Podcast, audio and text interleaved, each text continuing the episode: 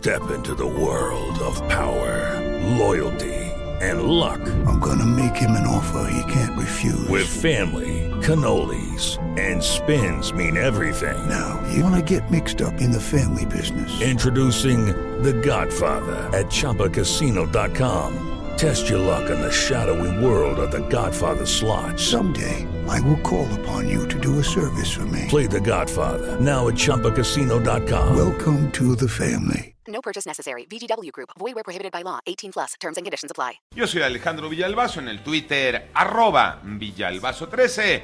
Es lunes 10 de octubre, Iñaki Manero. ¿Cómo te va, Iñaki? ¿Cómo estás, Alex Villalbazo, Alex Cervantes, amigos de la República Mexicana? Gracias por seguir en Panorama. Pues como siempre, aquí en México, advierten que la recuperación de la economía mexicana tardará un par de años más. María Inés Camacho. La evolución reciente de los principales indicadores económicos muestran una mejoría modesta, pero no logra caracterizarse como una recuperación sólida de la actividad económica. Aún así, su dinamismo ha sido suficiente para mejorar marginalmente los pronósticos de crecimiento para este año. Así lo consideró el Centro de Estudios Económicos del Sector Privado, quien agregó que es necesario insistir en la urgencia de reducir la incertidumbre y elevar la confianza en la política económica a fin de dar seguridad a la inversión productiva nacional y extranjera. Explicó que la inversión no muestra signos de reactivación. A ello se suman la complejidad del entorno internacional, los elevados niveles de inseguridad, un estado de derecho débil que, entre otros elementos, elevan diversos costos en la economía. 88.9 Noticias, María Inés Camacho Romero. Vámonos al panorama nacional. En el proyecto de presupuesto de egresos de la Federación 2023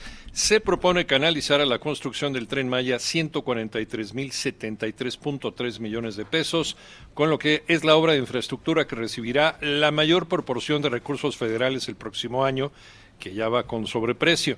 Y en este sentido, el Consejo de Administración del Aeropuerto Internacional Felipe Ángeles solicitó el subsidio de 2.602 millones de pesos para 2023. Aunque esperan aumentar sus vuelos, los ingresos propios están calculados en solo 28.1 millones de pesos, cuando se requerirán 2.630 millones 8 mil pesos para un óptimo nivel de operación. En tanto, con el argumento de que se trata de una estrategia de seguridad, el gobierno municipal de Irapuato impuso horarios de cierre a los bares y antros de la ciudad para que después de las 2 de la mañana ningún establecimiento de estos giros ofrezca servicios.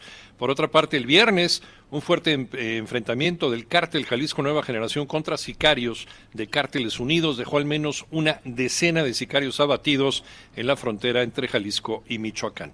México se ha convertido en un destino para refugiados extranjeros. Armando Arteaga. Durante 2021, después de Estados Unidos y Alemania, México se convirtió en el tercer país con más solicitudes de refugio en todo el mundo, al rebasar la cifra de 130 mil solicitudes recibidas, donde se destaca con un 46% la participación de las mujeres, así lo destacó la Secretaría de Gobernación a través del estudio Mujeres Solicitantes de la Condición de Refugio, Cifras y Características, en donde se destacó que en el número de mujeres solicitantes pasó del 30 al 41%. Asimismo, cerca del 60% de las mujeres solicitantes de asilo provienen de Honduras, Guatemala y El Salvador, pues huyen de sus países por violencia de género. Para 88.9 Noticias, información que sirve Armando Arteaga. Vamos al panorama internacional. Hoy lunes Rusia volvió a atacar el de Kiev con al menos cuatro misiles por primera vez desde junio.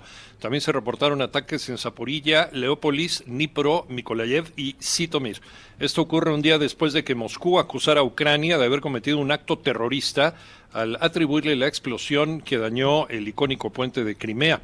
En tanto, el secretario general de Naciones Unidas, Antonio Guterres, instó al Consejo de Seguridad de la ONU a que considere urgentemente la solicitud de Haití de desplegar una Fuerza Armada Internacional especializada para hacer frente a su crisis de violencia. Y Corea del Norte afirmó que los siete lanzamientos de misiles realizados recientemente fueron prácticas o simulacros nucleares tácticos para lanzar una advertencia a sus enemigos.